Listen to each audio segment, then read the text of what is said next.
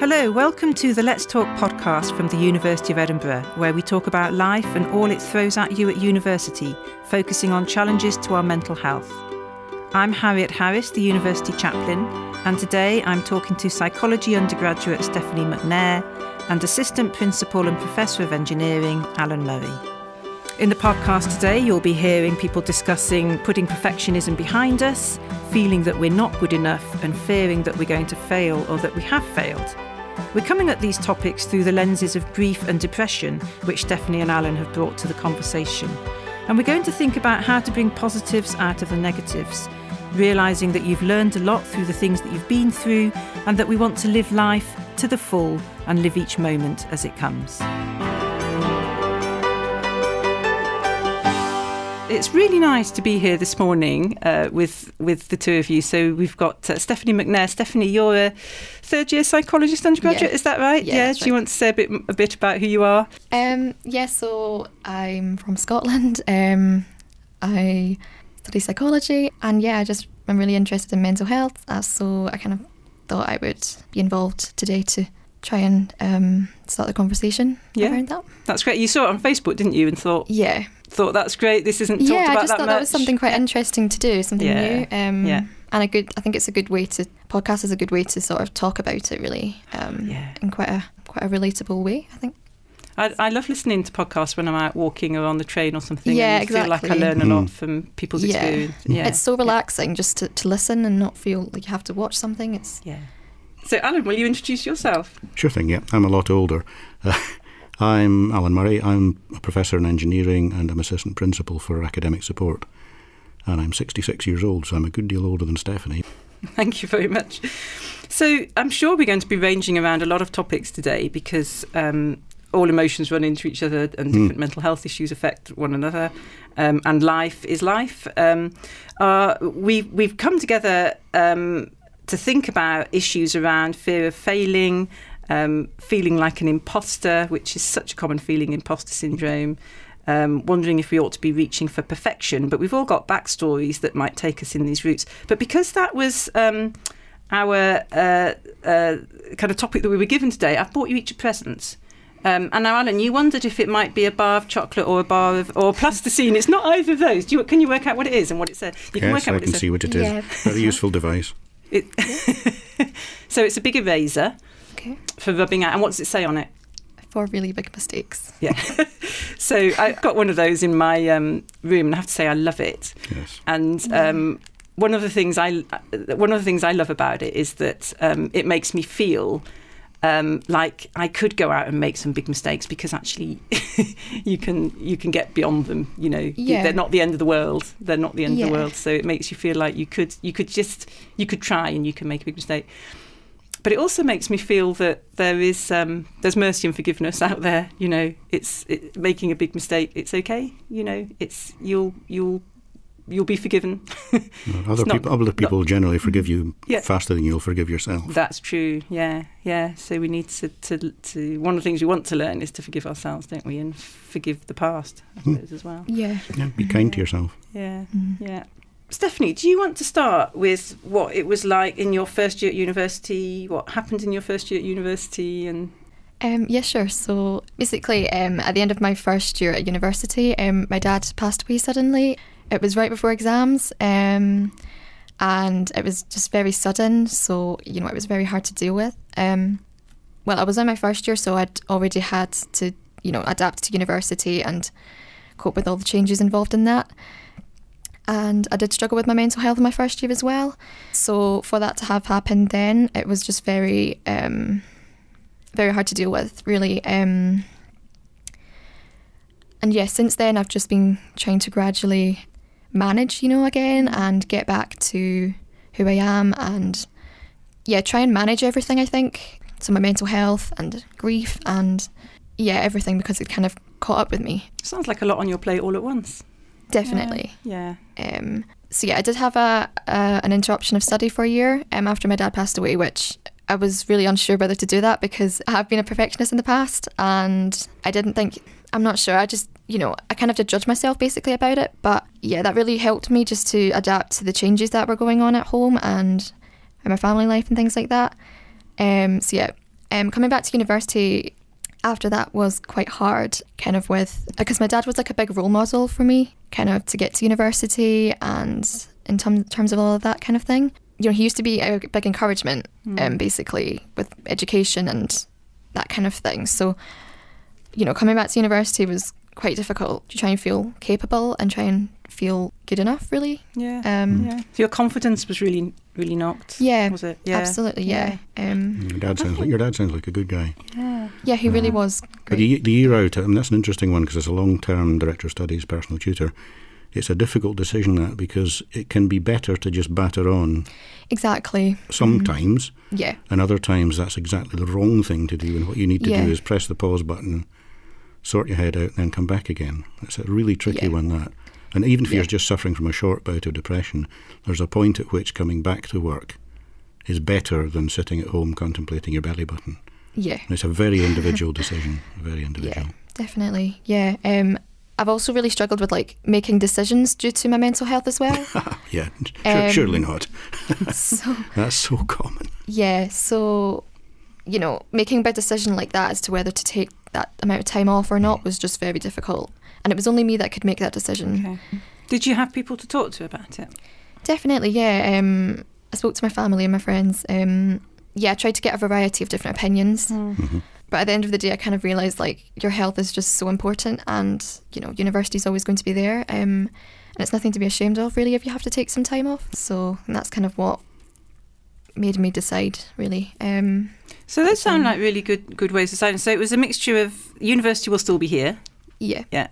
Um, your health comes first. absolutely. Yeah. And then so when you reached that, were you then did you then feel quite decisive? Did you did you kind of get to the point where you think, yeah, okay, now I can see Yeah, I felt Sort of kind of passionate about Mm. about that and just looking after myself and kind of just taking it a little bit easier, really, because I have in the past at school and things like that worked excessively, like studying wise and that kind of thing, and I didn't want to be like that when I'm already dealing with other issues, really. So Ah, okay. That's a good, I mean, good investment for later life because it took me a long time to realise that I couldn't make the world perfect for myself and for everyone else in my family. And for a long time, I kind of did. But then, when that ability to con- not control, but to make everyone's life happy, uh, sort of slipped away, I had problems. So, you make that decision, make that move now that realise that the world is not going to be perfect, even if you want it to, and you make your best endeavours to make it so. It won't be. I absolutely get that bit about making decisions when you're in the depths. You, you, you can't make decisions. There's a song which we'd play if we had copyright. uh, this is the old hippie in me coming out. John Martyn, who's spent most of his adult life drunk, I think, but was a terrific songwriter. And he wrote a song called Solid Air, which is about a friend of his, Nick Drake, who suffered from actually bipolar depression. He was really bad. He didn't have particular reasons for being depressed, like grief. He just was. Hmm. And the song's called Solid Air because when you're in that bottom of a depression, it's a bit like you're walking in solid air. You can't move, you can't decide. yeah, There's just things are impeding every process, everything you do. I think it's just a fabulous song. Go and look it up. We can't play it to you, but go and look it up. But we've given it as a recommendation. We've given so John thank you Martyn, for that, Alan. given Yeah. John Martyn a plug. Yeah, John Martyn Solid Air. Because so, it's so helpful to be able to say to be able to say to others, this is how it feels, and it's so helpful to others who haven't experienced that or, or and want to weigh in to knowing what it, you know to having a sense of it to Yeah. to, to have something that Well, points them. If I can just butt in a little bit there, I have a really interesting sort of take on that. My wife suffered from depression when she was a lot younger, um, a couple of times. Once was postnatal, the other was related to the adjustment from school to university and all of that. And then she suffered it again when her dad died. Um, then she suffered it after I had, and having watching someone going through it after you've seen had it yourself is not nearly as bad. Right. It's not as scary. Because when you're outside it looking in, it's terrifying. When you've been through it and you know how bad it is and you come out the other side, as you will, then you, when you see someone else with it, you think, okay, this, this is not terrifying. I know what's going on here. I know how this person's feeling. I'm going to make cups of tea, but I'm not going to try and make it better because I know I can't.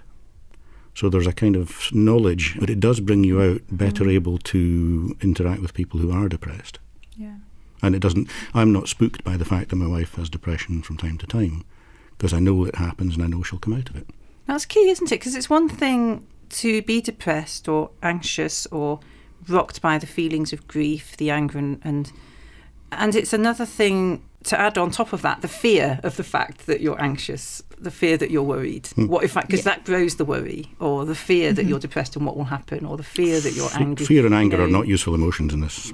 Yeah. They really aren't. Yeah. Fear and anger get in the way of getting on top of your depression, No. or getting getting on top of getting past your depression. You don't get on top of it; you get past it, and Okay. you get on with stuff. Come through it. Do you, would you say you come through it? Would that is that a helpful? Uh, various analogies. I don't like the idea of fighting. I think I think generally the medical profession don't like to talk about fighting cancer and fighting depression. No, it's not That's the too, fighting. it's too warlike. That's too. It's not that. It's about relaxing into it and Hmm. let, letting it pass, and letting allowing yourself to realise that it has passed. And actually, you're not quite right yet, but you're getting there. And if you give time, you will get there. So fear is not helpful because it stops you doing that. And anger is not helpful because it turns away potential sources of help. Okay, yeah. Whereas the, the sorts of things you were talking about around acceptance, actually, aren't they? And the, the relaxing in. And you think just, you just roll with it. relax the muscles as well. Relax the muscles. Um, if you can find some sort of relaxing thing to do. Uh, I mean, if you do have hobbies, things you do that are not studying, Well, I love music, so I just listen to a lot of music. Um, that really helps me. that's a big one. Yeah, that's yeah, that's the main thing I do really when I'm not feeling good is listen to music. Do you have some that you particularly like that you want to? I do like quite a lot of different music, um, so it's hard. Um, yeah, there's a, ba- a band called um, the War on Drugs.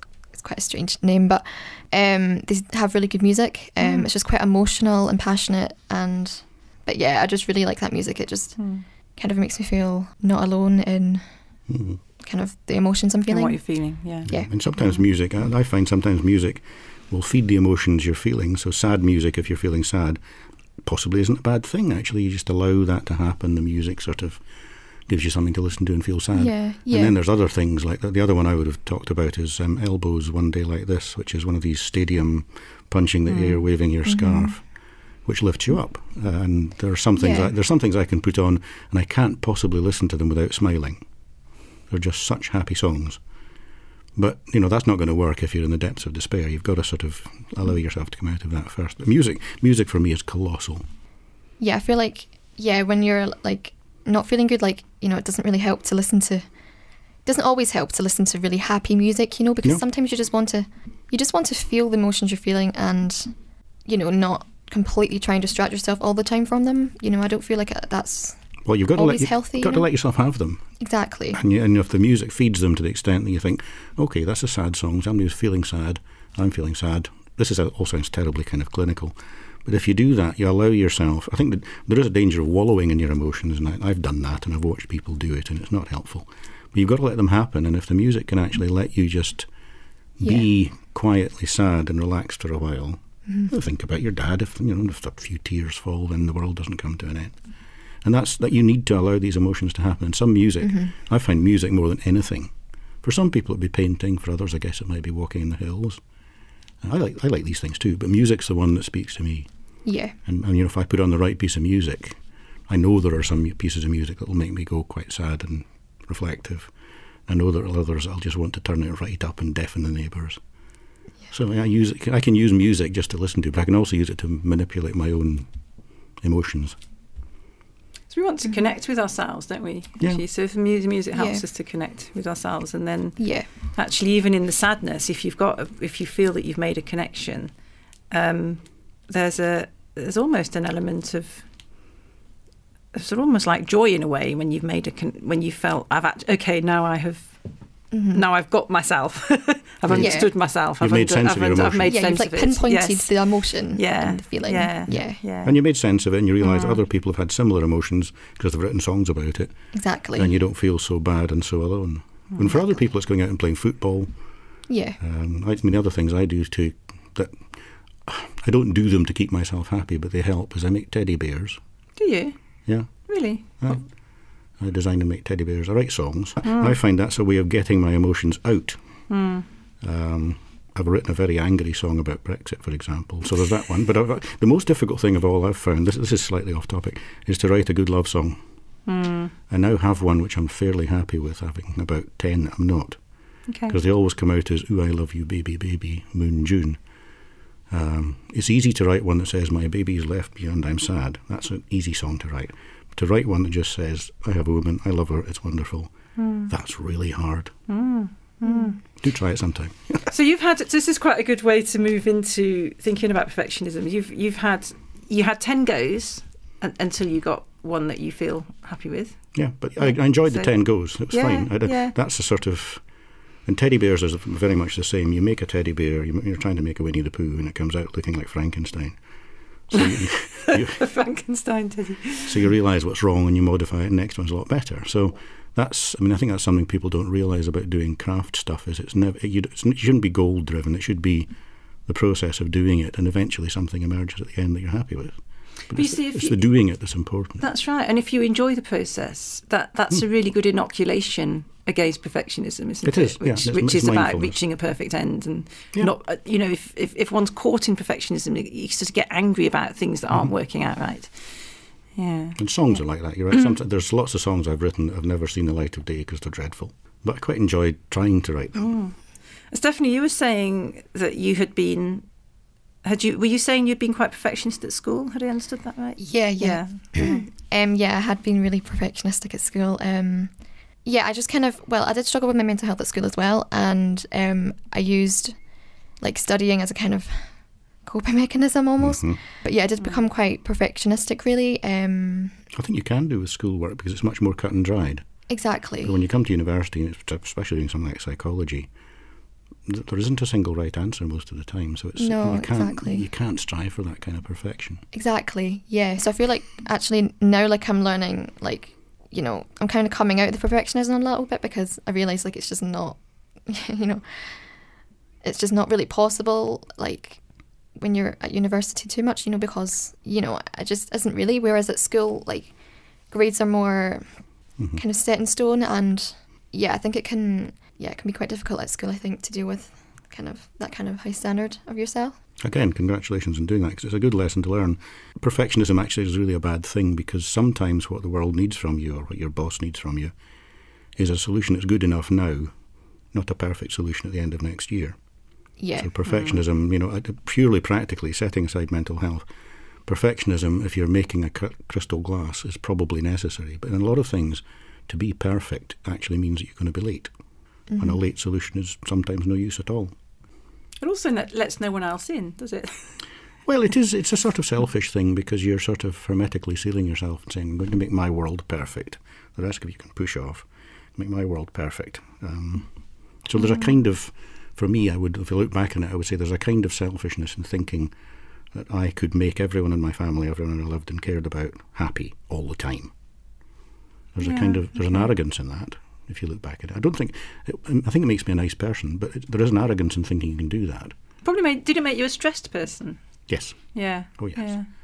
latterly, I mean, if, in the early stages when the kids were little, um, you know, everyone was having fun, everything was fine. Then it, I had built up this sort of false illusion that I could have this happy, perfect family, all living a happy, perfect life, and we'll all be happy and perfect. Uh, and again, it's not a bad aspiration, but it's not a good one. It's, it's in the sense that it's not a sensible one, It is. Perhaps not a wise one. not Yeah. a wise one, because life does shit things sometimes, and you have to cope with that. So, getting rid of perfectionism is a Stephanie is a good thing to do at an early age Absolutely. for, yeah. for you and for the world that's going to need you as an employee. So can you feel it falling away, Stephanie? Is that Um, yeah, a little bit. Yeah. Um, I mean, it's not bad originally to have perfectionism. I think because you know, I think it just shows you care and Mm-hmm. you're, you know, you're clearly conscientious. I think if you are perfectionistic, so I don't think it's you know a bad thing. But you know, I think it's when it kind of hinders you and stops your progress to an extent. Like you need to, you know, try and manage it really. And yeah, I've just kind of, I mean, it's not been a kind of conscious thing, but um, I've kind of realised over time that it's just not really attainable to kind of strive for, you know, the top all the time because, you know, yeah, like struggling with your mental health and dealing with other things and like, yeah, just not everyone can be perfect all the time. It's just not, you know, it's just not fair on you and it's not fair on the world like, to have that. You know, it's, it's stronger than Standard. that. Actually, no one can be perfect all the time. So, um, you know, if, if, any- if you do anything, don't strive for perfect mental health because you won't get it. Yeah. Even even when you're back to yourself and feeling fine, as I am now, you'll have crap days. It'll happen. I think one of the one of the, the toxic aspects of perfectionism is is thinking that unless you've done something perfectly, you are not worthy and you will not be wanted. You know that that's often at the root of it. That I've, you know, when you think, Mm. well, why why is it that you want this to be perfect? It's, hmm you know, Yeah. it might be because actually you want to be accept. You know, you want to to be acceptable to those your peers or your family or Yeah. your, yeah. Yeah, yeah. I think it can link into like not feeling good enough, and Mm. when you kind of challenge the belief of not feeling good enough, and you kind of question that, that can help with breaking out of perfectionism. So can you say a bit more about that then, about the not feeling good enough? Um, I have kind of struggled with not feeling good enough at university. Um, since I kind of started, it's been yeah. I can't really say like where it's came from. Um, but I have always kind of had low self esteem and confidence anyway. Um, since I was at school, so um, obviously coming to university and having kind of more pressure and more expectations of you and um, more expectations of yourself. You know, it can it can kind of make like the thoughts start like of you know okay like am I good enough you know do I deserve to be here that kind of thing At school, I was the brightest kid in the class, easily. That's, that sounds terrible, but it's you know in the context, it's necessary to know that. Came to university, and there were lots of people like me, uh, and brighter than me, mm-hmm. and I'm now dealing with PhD students who are brighter than I am, which is fine. But at the age of 18, that was terrifying. Suddenly, I found myself instead of being a big drip in a small puddle, I was a an ordinary sized drop, drip in an enormous puddle. Mm-hmm. yeah I think as you progress through your like you know your academic career kind of thing like you know that kind of worry of not being good enough might not completely disappear but yeah it's just kind of managing that and um, I think I think at the beginning like of you know university or whatever it is like the big the big first step basically to what you want to do I think can be the hardest because you know you are with people similar to you who are also starting at the same kind of level frightened of the Um, same things as you are, probably. Exactly. So I think that's kind of the most scary time, but I think you just have to persevere through that and keep going. And you know, you, you will gain self belief and confidence by doing what you enjoy and what what you want to do, and you know, by making progress really. But I think at the start, like at the start of university or whatever, you know, it can be like the feeling of good enough can be I think the hardest probably to mm. maybe mm. deal with. I imagine, but I can't say for sure, obviously. Mm. So many people. Eventually, you find out where you are. You know, your own progress Yeah. will tell you where you sit, Yeah. and you know you may be in the middle of the class, you may be at the top of the class, but you are good enough. You should be here, and it takes time before you sit. You find out you might not be. Well, I'm not, for example. I'm running a project just now, and I'm not the best scientist in this project, not by a long way. I, can cook. I'm not bad, but I'm far and away the best front man for it. I do the front of house stuff, and uh, isn't it all great fun? Let's it's very jolly. Let's do this. So that's my skills. So I know at my age, I now know, I know what I'm good at. I know what I'm not so good at, and I've found out in the last ten years some things I'm really, really not good at. Actually, that's one of the benefits of failing. Actually, because you, you find out what you can do and what you can't, and, the, and of Yep. the and the of the acceptance as well. So you've recognised that you're a good front man. There might be others who who are good anchor people. Um, there might be others who are the real envisioners. There might be the others who are the real logicians. Um, and you don't you don't want all of you to be um, good at, at world- one thing. You want everyone to be good at different things. Yeah, yeah. Well, you don't, yeah, you don't want everyone to be good at everything because that wouldn't actually you would start to cancel each thing out. But you want you want people who are good at different things and to know that they are good at that thing, and therefore um, they can really go for that and not step on your toes while you're doing the fronting Yeah. because that's your bit. You Yes, know, get learning, so, learning yeah, your learning your skills and your weaknesses yeah. takes longer than is optimal actually. But when you get it, when you get there, I think it's a good place to be. It's a good breakthrough. Mhm. Because Yeah. Yeah. the thing that made me suffer depression was where I found my, my my weakness was found, and it was pressed on hard. Right, So I'll come back to that. But I mean, Okay. that's that's what happened. Okay. Is I have a I have a weakness in the context of being a manager, if you like, which is related to the stuff we're talking about about perfection Mm-hmm. and making everyone happy, and that's what nailed me. Okay. Yeah, well, we'll co- let's come back to that in a moment. Yeah. Don't want to interrupt. Yeah, no. So right it's just thinking about um, the the feeling that you're not good enough or um, imposter syndrome is, is often referred to. It's so common at university. And one of the things I wanted to ask you, Stephanie, is whether it ever helped um, for people to say to you, there'll be others feeling the same as you. Did anyone ever say that to you, or did you realise that, that lots of people are feeling like that? And did it make any difference? To- Yeah, yeah. So even just realizing there's a term for it, like Right. imposter syndrome, like helped so much. Oh. Um, obviously, there's so much online about it, um, and like reading other people's experiences online, and you know, other students dealing with that and that kind of thing has really helped me. Yeah, just even realizing there's a term for it really helped. You know, it kind of made me realize like it's maybe not just all in my head the kind of issue, and you know, it can maybe be overcome, and there can be, you know, things to do to kind of help it and things like that. What thing and what things do you would you say help? So I think doing things that um, make you feel good and that you know you feel you're good at. Um, I guess I don't know. It's quite hard. Um, I think you've I think you've nailed it actually. When you have doubts, f- pick out the things that you know you have no doubts about, or very few. yeah, you're most about, confident about. and Basically, go go for that. go for Um, things you're confident about, and build your confidence that way. And the other thing, useful thing, as you say, is having a name for it, naming the beast. Absolutely. Naming the beast often helps you to say, okay, that's what I'm suffering from. My, Yeah. my daughter suffers it. She's a, an advanced nurse practitioner. And from time to time, can't believe she's actually that. And therefore doubts her ability to diagnose and, and has a bit of a tailspin.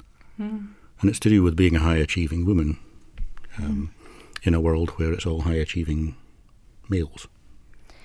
Yeah, so I kind of feel like um, like naming it can help because you know you can kind of realize you're not alone, and you know you can you can find out that people that you think are amazing and really capable and confident and yeah, like you just wouldn't think have that kind of lack of self belief. You can you know finding out these people also feel the same way is just so refreshing and kind of comforting. Mm.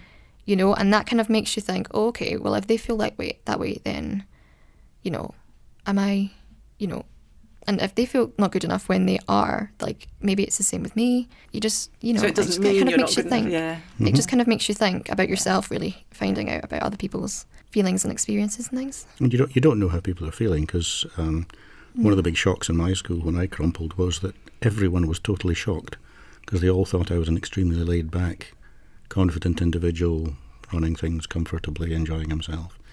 Because I'm quite good at covering up.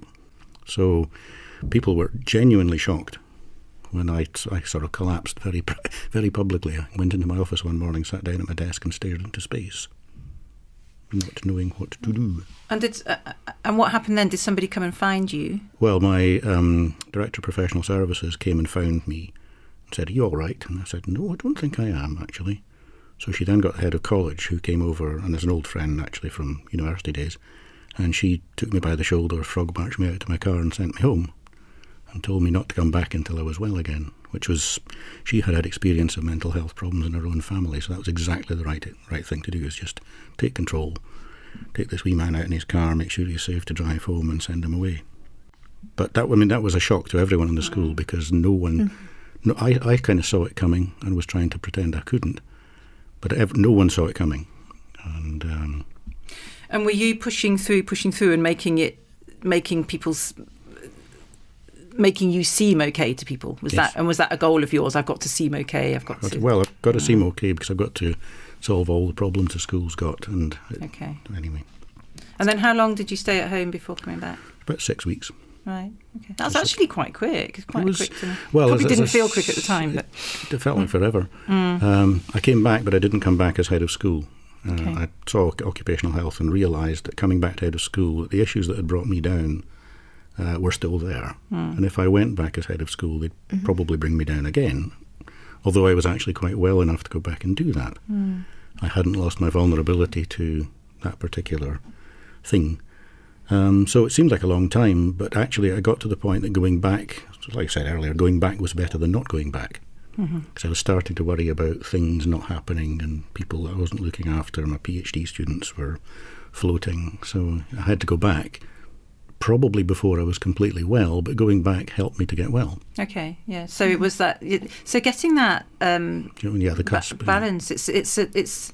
I think there's a fine art to that, actually, isn't there? Mm-hmm. Knowing is this is this the? Am I now at the pivot where it would be better to go back? I will right. get better by going back. It was like Stephanie said earlier, she took a year out. And that's a balance. You know, would, would you be better? Some people would be better cracking on and just filling their lives with stuff. Other people are far better to take the time out and just let it let it settle and then come back when you're well again. Mm. It's not an easy decision, but it's and it is a decision you have to make, and nobody can really make it for you. And I'm sure that some people get it wrong. It, what, what what I did, coming back after six weeks and sort of easing back into, and then taking on more roles. So I'm now assistant principal. So I, I went up another sort mm. of route of, of doing what I feel is important. Um, that's a process as well. Yeah, but that's also a, a, a big um, thing to realise, isn't it? And a big learning point that sometimes if you've had to step back and take time out, you might think, what if this is the sort of end of the line? You know, but actually, of course, it isn't. And um, you know, you've come back and and you say you're you're doing your studying and. Um, and Alan, you came back and took on a whole new role, which you wouldn't probably didn't see before. But if you'd seen me when I was off, Yeah. in the early stages of that, what was in my head was, I'll never work again. Yeah. I'm, I'm knackered. Yeah, I'm toast. yeah, Um, the school will take me back, and I'll be an expensive professor not doing anything. I'll be a waste of space and a burden on the university. So all these things, when you're in that black dog place, these are the things that go through your head. I'm, Yeah. not, I'm not worth anything. I can't do this anymore. and you can't imagine You can't imagine. life picking up or even taking on anything even life looking different and being new there being new things that Mm-hmm. so so the assistant principal was completely new you wouldn't have seen it Yeah, beforehand and you wouldn't have seen it while you were at home our, um, in fact, our, our rector at St James the Less in Penicuik then was a guy called Rob Warren, who was an Episcopal priest, and he said to me, "One door closes, another one opens." And he gave me a book called The Ulyssean Adult, oh i don't know that which um, one chapter of it is about Ulysses. He was a Greek guy, wasn't he? Got washed up on the shore. He was he was wrecked. He was ruined. He was dying, and a woman came along and made him better, and he became head of the army and bashed all the baddies. So that, that sort of vision of, hmm. of being on the shore, washed up, mm-hmm. that, that that was immensely helpful. Hmm. Actually, just as a kind of way of thinking. Here I am, washed up on the shore. I'm knackered. I'm toast. I'll never work again. Actually, no. I got better and found a new thing to do and found that I enjoyed the old things I used to do. I mean, the danger sign for me actually was I wasn't taking my guitar off the wall to play it. okay So that's the sort of thing to watch for when you can't be bothered yeah doing the things that give you pleasure. Go and see someone. that's really helpful yeah so you can you can know the the hmm. signs yeah, for me, that's, well, for me it's a guitar. For others, it might mm. be going for a walk, playing football. Mm. For me, if I didn't take my guitar off the wall at least five times a week to sit and have a long noodle on the guitar, then there's something wrong. what can you remember about the time the, the your year at home when you took the year off what was that like Um, well, I did kind of feel bad about myself for a lot of the time, actually. Like, to start with, I kind of struggled to kind of feel okay about it, kind of thing. But again, I think that was kind of the high standards I had of myself and things like that. Did you sort of think your studying life had come to an end and this was Exactly. it? You were not washed up on the shore. Yeah. So, yeah, it just made me feel quite anxious and kind of stuck a little bit. But, but yeah, like, like looking back now, I do realize like the time away was good because there were just changes kind of going on, and um, yeah, I think everyone deserves a little break really when they've been through something quite difficult. So, um, it was hard for a while, but you know, eventually I kind of realized that no, this is like what I've decided to do, and I have to try and make the most of it. And it wasn't, you know, being a bit of a perfectionist and that kind of thing. It really wasn't like just easy like that. You know, it was still hard for me to kind of deal with what I decided to do. so you were que- you were questioning so having decided Yeah, there were, it sounds as though when you decided there was a moment where you thought actually that's what I need to do but but then you were questioning yourself a bit nonetheless when you were at home yeah. Like I hmm. wasn't doubting my decision, but I was just hmm. kind of doubting. Like I was just feeling quite unconfident and hmm. yeah, like feeling like I'd kind of failed basically Right. for making the decision. right. But obviously, I mean, time went by, and you know, the year did go by quite quick. Um, and you know, there I was back at university again. You know, it. what was that like what was it like coming back Um, it was really hard. Like I did feel ready. I did feel quite ready. Um, I did feel kind of excited and um, excited about what I was going to study, and yeah, just being around like the university kind of life again. I was quite looking forward to it. I did kind of struggle with um, my mental health though um, as time went on, and um, managing again my mental health. But yeah, no, initially coming back, like there was nothing wrong, and it was all all good. I have enjoyed. I definitely have enjoyed kind of having, you know, being able to stick my head in the book and have that to to focus on. Yeah, have something to focus on that I really really enjoy. You know, having that again has been really good. Um, So the studies have helped. Yeah, I would Yeah. say so for Mhm. sure. Like having, yeah, having something that kind of keeps you going and yeah, it makes you feel quite driven can really help. So Mm. That- Mm. yeah. And when you were saying you, you, you struggled with your mental health, what did you what did you do um, to get yourself some support at those times? Did you speak to people? Or? Yeah, yeah, I did. Um, so I, I had a well, I have a mental health mentor with the disability service. Um, I decided to sign up for that because I just wanted to, you know, um, have kind of some support, which, like, by someone that kind of understood, you know, university life, hmm that kind of thing, but also understood mental health and you're just someone that and you wouldn't judge me and that understood Yeah. really kind of Great. that kind of thing. So yeah, that really helped and again my GP to kind of, you know, sort like medication out and things like that. And yeah, just kind of my family as well, like keeping them in touch, um, keeping in touch with them, trying to keep connected to them as much as I can because, you know, I'm quite close with my family. And yeah eventually i kind of you know i didn't for a while to start with because i didn't really need to but did eventually kind of decide to um, see a therapist as well. Hmm um, just because you know my mental health was um, kind of causing some issues in my life. So yeah i decided to see a therapist as well which again was not the easiest decision but you know i kind of knew it was a good idea for me so that's kind of what I Good for you. I think it's I when did we quite a lot of support Yeah, no, that's well. Thanks for telling us that because I think it's when you when we start to notice that things are affecting our lives in ways that we don't want them to affect our lives. Then it's it's it's really good to take action at that point, isn't it? Some, some- sometimes, sometimes we don't. Sometimes medication is part of the. part of the sometimes medication is, yeah, And people, yeah. people say, "Oh, don't take these things; they're addictive." No, these are now carefully crafted chemicals that do very particular things, yeah. and Yeah. sometimes they are part of the solution, either temporarily or permanently, Mm. depending on Mhm. what it is that's troubling you. Yeah, yeah.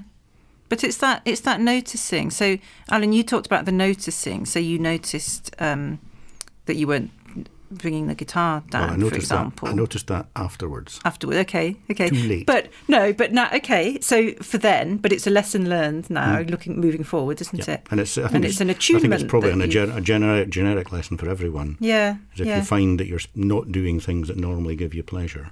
yeah. Was there anything that Yeah. you found like that when you were? Yeah, yeah. heading into So it. yeah, so I didn't feel like reading anymore. Like Uh-huh. I like to read like at night, you know, like just like fiction or like whatever really. Um, mainly fiction because it's like a way to escape really.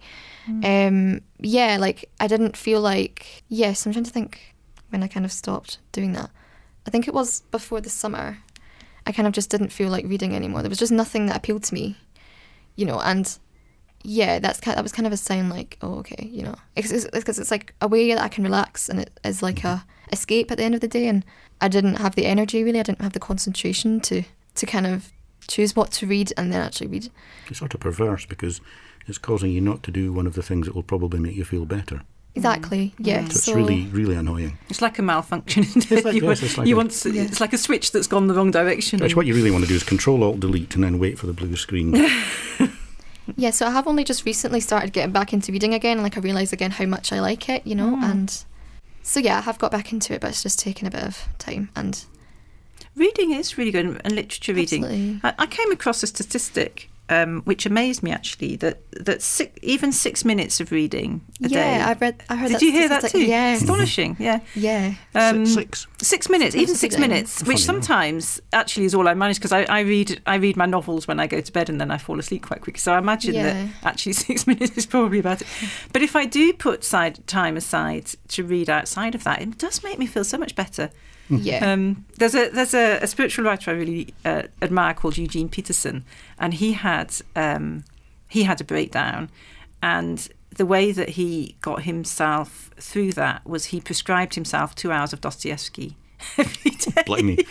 That's a rather st- stiff medicine. Stiff, stiff medicine, yeah, absolutely. But um, Tolkien, maybe. But- no, but doc, but I mean that I thought that's wow, and I did. I started reading um, quite a lot, and because he's such an existential writer, he takes you through the gamut of human emotions, and it's it's a bit like what what we I think we've talked about this, but being aware that, that other people feel these things, mm. that their lives can be completely rocked, that they, you know, they're questioning everything. It's helpful to dip into other people's lives doing that for a while to mm. give you perspective and to think, okay, that you know, I can relate mm-hmm. to that mm-hmm. narrative. And yeah, well, I wouldn't, yeah. I wouldn't be nearly as intellectual as that. My, my, reading of choice would either be Winnie the Pooh, yeah. Rupert Bear, Tol- yeah. Tolkien. They've all got loads of wisdom in there, haven't they? delivered in, and then Winnie the Pooh delivered in, in lovely little simple ways, but they're so prof- oh, sort of the, profound. The writing in that's just gorgeous. I mean, mm. the way A. A. Milne talks you through these odd little scenarios. I just find it makes me. That's something I can't read and feel unhappy. It's not possible yeah, to read yeah. Winnie the Pooh and or mm. listen to Alan Bennett reading it even oh, better. yes, yes. Yeah. Um, you can't not smile at that. No.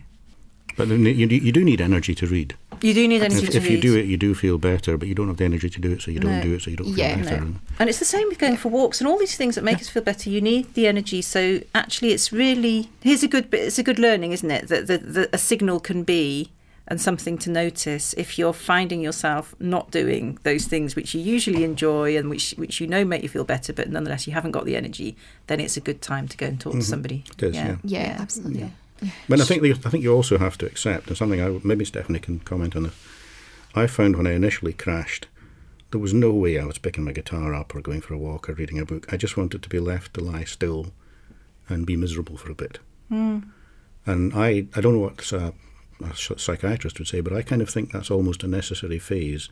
You have to allow yourself to be washed up on the shore, not moving. Just say, okay, this is crap, um, but I can't do anything right now. But come Thursday, I will bring my guitar down and I will play for a bit. Mm. Did you because, find that? Yeah. Yeah, like it's not a bad thing to kind of not do the things you enjoy. Like you shouldn't force it, you know, no. because like you won't enjoy it then if you force it. So Yeah, you'll spoil it. Um so yeah, it's not a bad thing, you know, don't don't be ashamed of it, but just you, kind of recognise it and it, yeah. get past it. Be aware of it and just be patient really and yeah. I mean if you work on yourself and kind of what's going on, eventually, you know, you'll feel like doing it again, hopefully. Mm. Um, but can't can't get out of the bed in the morning. That's such a typical thing. You know, I'm safe in bed. I'm nice and warm. Leave me alone. Uh, and I think you need a little bit of that, and then your loved ones need to say, "Come on, get your arse out of bed, do something. This is not helping." But the, the time of lying on the shore or lying in the bed is is is is actually allowing um, you to connect with those feelings and notice them, isn't it? Whereas the the the opposite of doing that is to push them down, mm-hmm. but pretend they're not there and push yourself through. Well, maybe some, that, maybe that works for some people. I don't know. Certainly. I think it's a short term recipe. I think, I think it can work for, for getting something done quickly, but I think in the longer term, um, it, it it can actually be at the root of depression because it's pushing down feelings. Mm-hmm. Um, yeah, can come up as depression later on. Yeah. But, do you feel like you feel for a while like you're wallowing in it? And yeah. in the long term, wallowing in your feelings is not good. But I think a short yeah. wallow is probably a short wallow. A short wallow in the mud is isn't, probably a good thing. There's something honest about it, isn't there? It's the honesty, isn't it? The honesty just accepting this is where yeah. I am. I'm, I'm knackered. Yeah. I'll become unknackered, but not today. Yeah. Should we take a short break? Yeah, I'd like to take a short water, break. Actually. Yeah. We've just been having a little break and we've been looking at some postcards, and you've each chosen one. Alan, do you want to tell us what, what you've chosen? Yes, and this is um, this sort of expresses something which appears in some songs that I know as well. I'll read it out. All we can control in this silly and wildly perfect life is the love that we choose to give out without any regard to ever getting it back in return. That'll do for me. Stephanie, what have you chosen? Um, I've got there is time to make things right, to put things where they should have been put from the beginning. We convince ourselves that we're stuck where we've chosen to stick, and nothing can change it. Every moment we can begin again. Every moment you can become whomever you have waited to become. So nice, isn't it? Yeah, that's really nice. These are from the typewriter series by Tyler Knott Gregson, who um, does literally just jot these things down as they mm-hmm. come to him. Yeah. Can I do my Leonard Cohen quote now? Do your Leonard Cohen quote. That was Leonard helpful. Cohen quote. Yeah. If you ever get a personal email from me, you'll get on that one of my favourite sayings. He's not my favourite songwriter because he's a gloomy so and so, but this is just lovely. It says, um, "Ring out the bells that still can ring. Forget that perfect offering. There is a crack in everything. That's how the light gets in." And that's a good one to take us into what we want to talk about now, which is, um, well, I suppose partly in a way the fear of not being perfect, but specifically mm. the fear of, of failing or of having failed. Yes, I, I suffer that one badly retrospectively. Um, I have a sort of horror of letting people down, both personally with my family, that I think we talked about it earlier, making things perfect and making everyone happy all the time, and failing to do that, for me, is the worst kind of failure and makes me feel really bad about myself. And it happened at work because there was some difficulties at work that um, some colleagues were causing students to suffer. Uh, won't go in, into any detail because it wouldn't be appropriate. And I found out about this, and the student suffering was bulimia, anorexia, depression, because of the behaviour of two colleagues. And when I found that had been going on on my watch and I hadn't done anything about it, uh, I brooded about that over Christmas holidays and then just crumpled. So that was my feeling of failure that I should have protected these young people. They were in my care. It was my job to make their lives as nice as possible. I'd known about the problems when I took on the job as head of school, but I kidded myself that I would be the sort of knight on the white steed that would come and sort it all out because I was such a nice person. And I was wrong. The problems were not solvable. Um, but my trying to solve them and doing this perfectionist thing and failing brought me to my mental knees. And it was all horrible. Mm. Truly mm. horrible. Mm-hmm. I think, I mean, I have to say, I think I probably have a tendency towards that sort of thing because my grandfather and his father both committed suicide. So there's clearly a, a tendency to something not good in my family. And my doctor reckons I may have a serotonin deficiency. Mm-hmm. Um, so I'm obviously prone to that, and it comes out. It comes out in me as a sort of fierce self-criticism that if I haven't done things and I haven't sorted things for people, it's not really that I will be blamed. It's not being blamed. It's the feeling that I have failed in something that's important. That's what I'm about. I'm about making my family happy. If I can't do that, then that's a bad thing, and I beat myself up about it. How old were you when your father died? Then, when your father took his life? Um, it wasn't, wasn't my father. It was, was my, my, grandfather. Oh, your grandfather. I think sorry. I was three, so right, I mean, okay. I didn't. I don't really remember him okay. at all. Right. And his father was obviously years before that. So it was your grandfather and your great grandfather. It was my grandfather yeah. and my great grandfather yeah. on my mother's side. Yeah. On your mother's side. Yep. And did your did your parents talk to you about it? No, that no, was covered up right. until I was quite old. I discovered that my grandfather had died that way. And it wasn't until my wife started doing genealogy that I found out that my grandfather's father had also died the same way because it was mm. on his death certificate. So mm. that's now a sort of well known family fact, and we're all aware of this.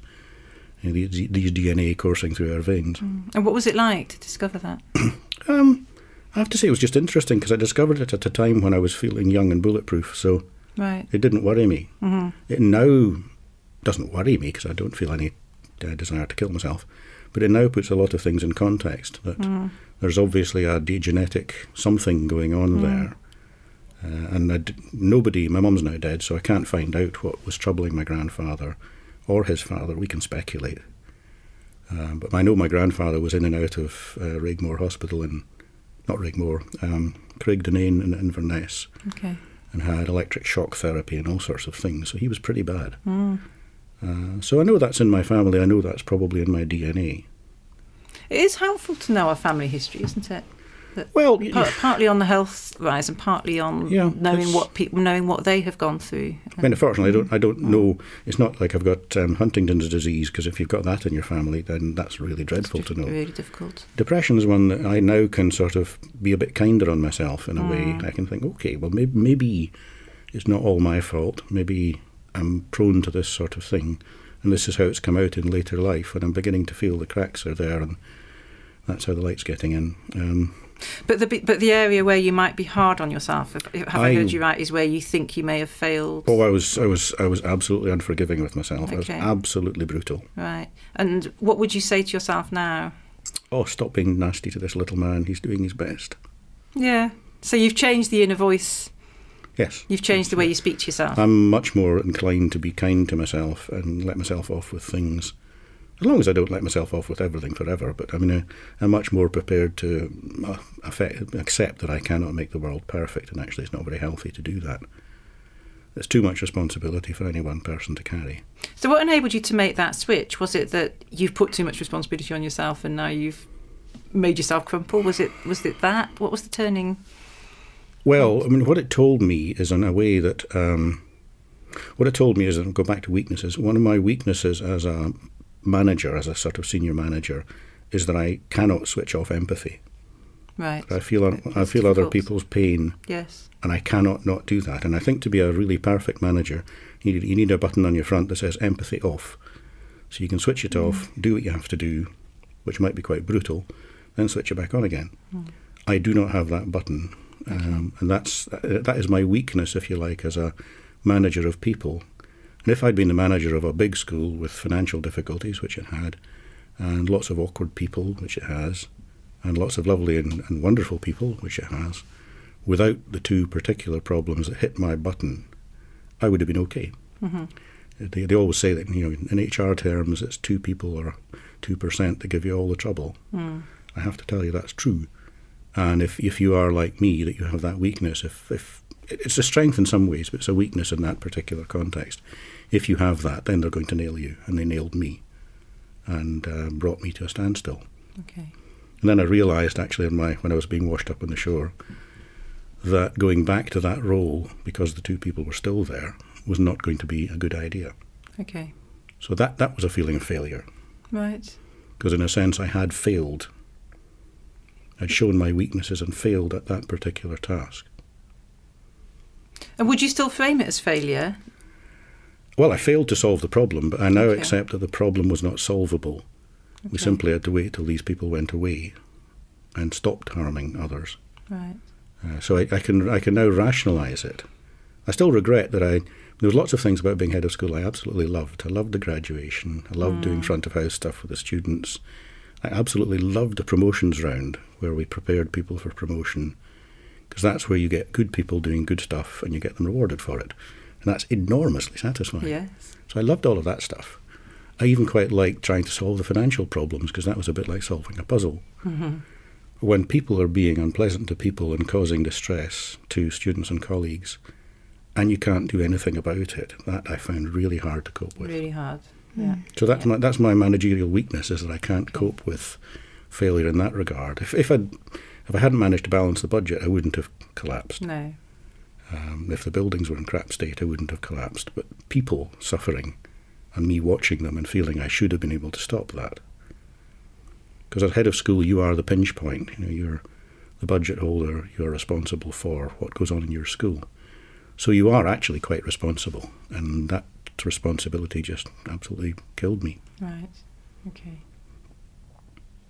And you, you've said that um, your fear of your fear around failure is is more about how the harshness with which you can judge yourself afterwards, rather than it stopping you from Oh, I'm not- taking a ta- taking on No. a challenge. It's the it's it's how you judge yourself afterwards. That's a useful distinction. I mean, Yeah. I now I think I'm now better at realizing a particular thing that I'm probably not going to fail at because I would not go into a job like that again, knowing that, that I can't do that sort of thing. I can't switch off and be brutal temporarily.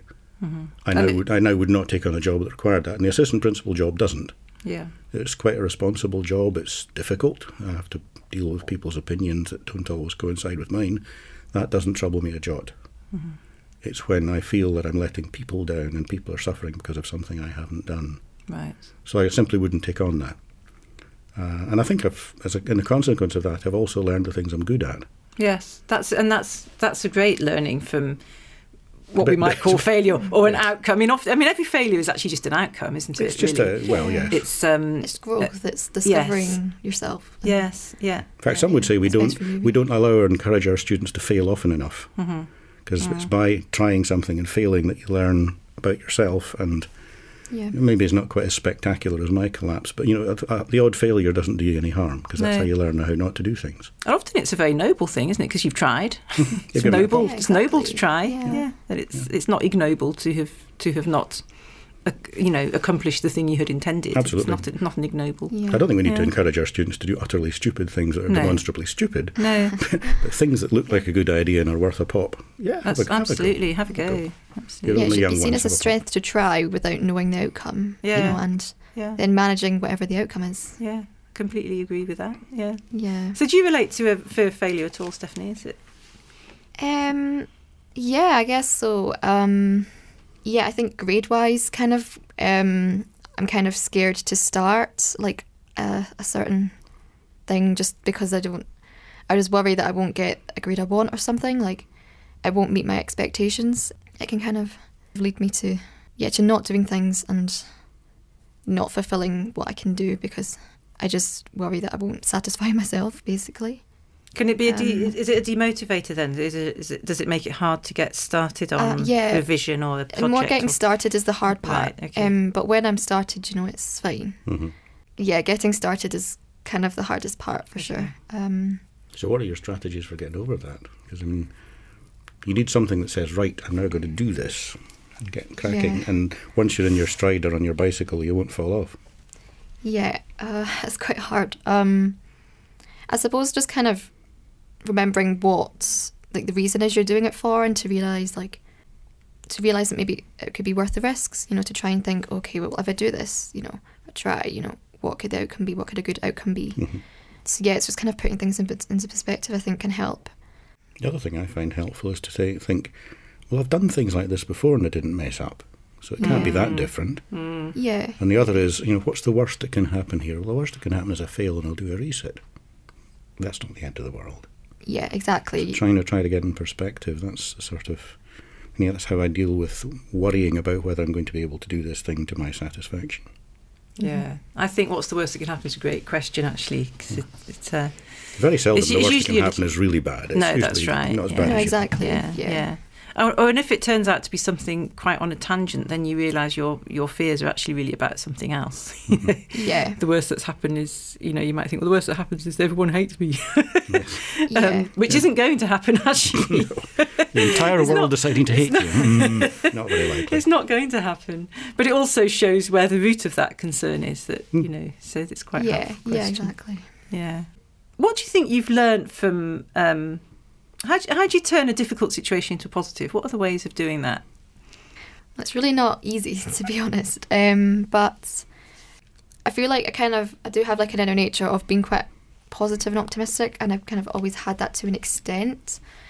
Um, but you know, I think it is something that can be learned for sure. Um, I would just say, um, yeah, like getting the world in perspective and realizing, like, you know, everyone's kind of like a lot of people have gone through maybe a hard time or a failure or something, and they have got back up and carried on, or they've got better and done better from that. You know, I feel like taking, like, looking at other people who have been through things can just really help. I feel like to get just inspiration, I guess. And part of that, what you're saying is, it's not my favourite Elton John song, but he has a song called "I'm Still Standing." Oh yeah. So here you are. Yeah, Yeah, I'm still yeah. here. And at the moment, actually, to be honest, you're doing you're doing something else to turn a bad thing into a good thing. You're talking about it, and Yeah. you're smiling, and other people are listening to you. So that's that for me. That's how to turn a bad thing into a good thing. I find it very hard to do it at the time, but retrospectively, you can take this bad thing and say, okay, you know, here I am. I'm not dead. I'm still standing. Um, what have I What have I found out about this? Let's be honest with other people. So if someone else is in the same position, they're not scared because they'll realise that this bloke they thought was cheery all the time wasn't. hmm So that's one way for me of it actually finds as part of my recovery process. If I can turn the bad thing into a good thing, then I'm allowing I'm allowing myself to feel better about myself. Yeah. hmm Yeah, it can be a productive thing to do that is still, you know, it still feels quite in tune with yourself to, yeah, to, um, Sure. For the record, of- she's punching the air at the moment. yeah. I can't think of what I'm trying to say, but, um, yeah, to like turn something negative into a positive and to try and use the negative things constructively, you know, it's still being true to yourself, but it's, it's helping you still to, you know, move on and get somewhere really and to, yeah, to improve yourself and your situation. if you're feeling You know, cra- if you're feeling crap about yourself, it gives you something on this posi- a positive tick on the other side. Yeah, So, exactly. That's good. Moved on. Yeah, so I Did a mean, good thing. I mean, it would be different for everyone, but like you know, it can be it can be talking about what you've been through. It can be you know, doing a creative project, or you know, it can you know, it can be um, caring more for the people you love, or you know, it can be whatever it is that has something has meaning to you, basically, to kind of help you. And it But you're could probably you're probably better be equipped now to do positive to to to help the people you love because you've been through this experience. Yeah. Yeah, You may not feel stronger, but you're certainly wiser yeah, yeah, yeah. as a result of it. Yeah.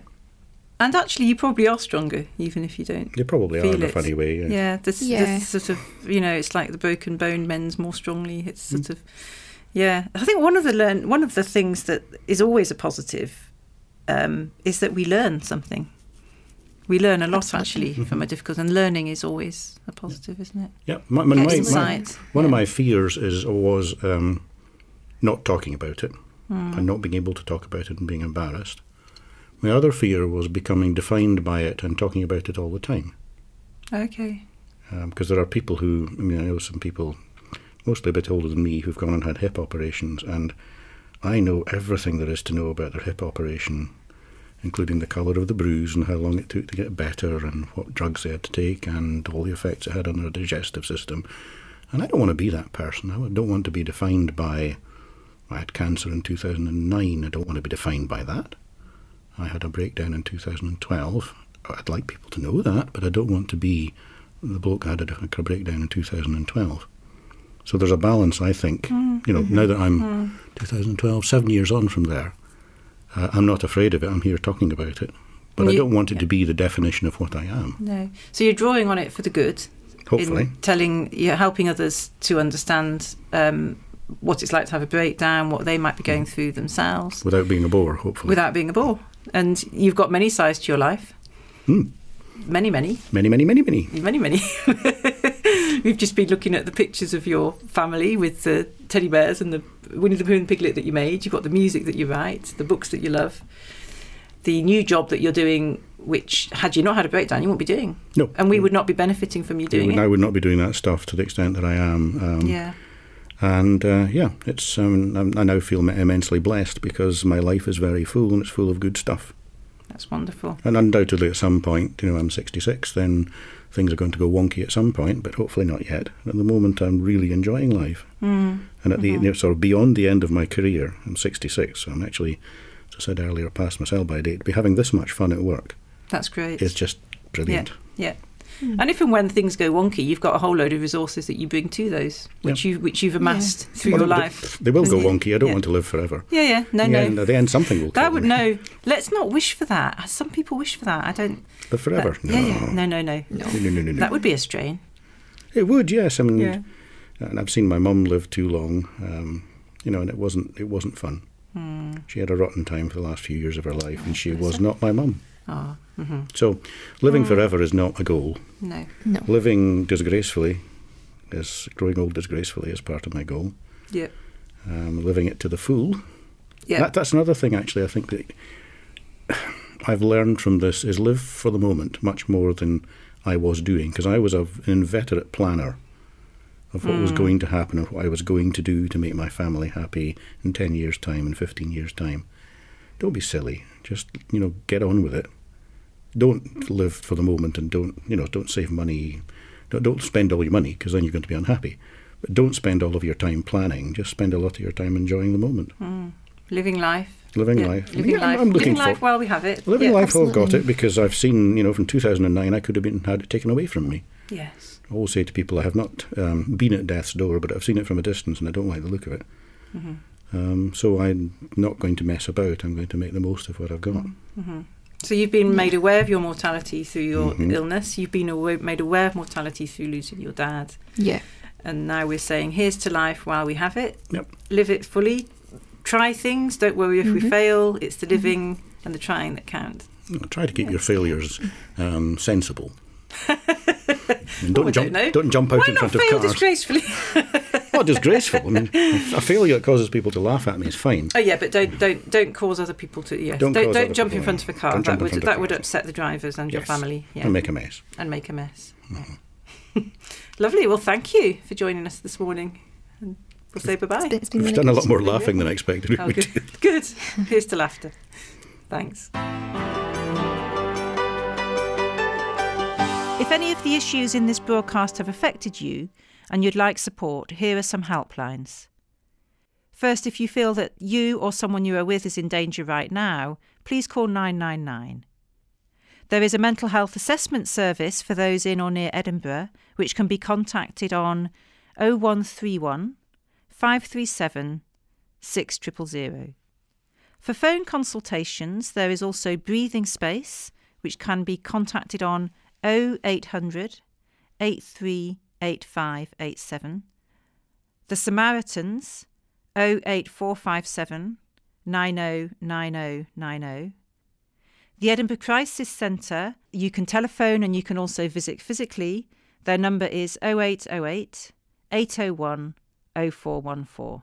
For university support, Nightline offers student support and information. Their number is 0131 557 4444. The university staff or student counselling services and the university listening service offer daytime and some evening support and we can both be found on the university website.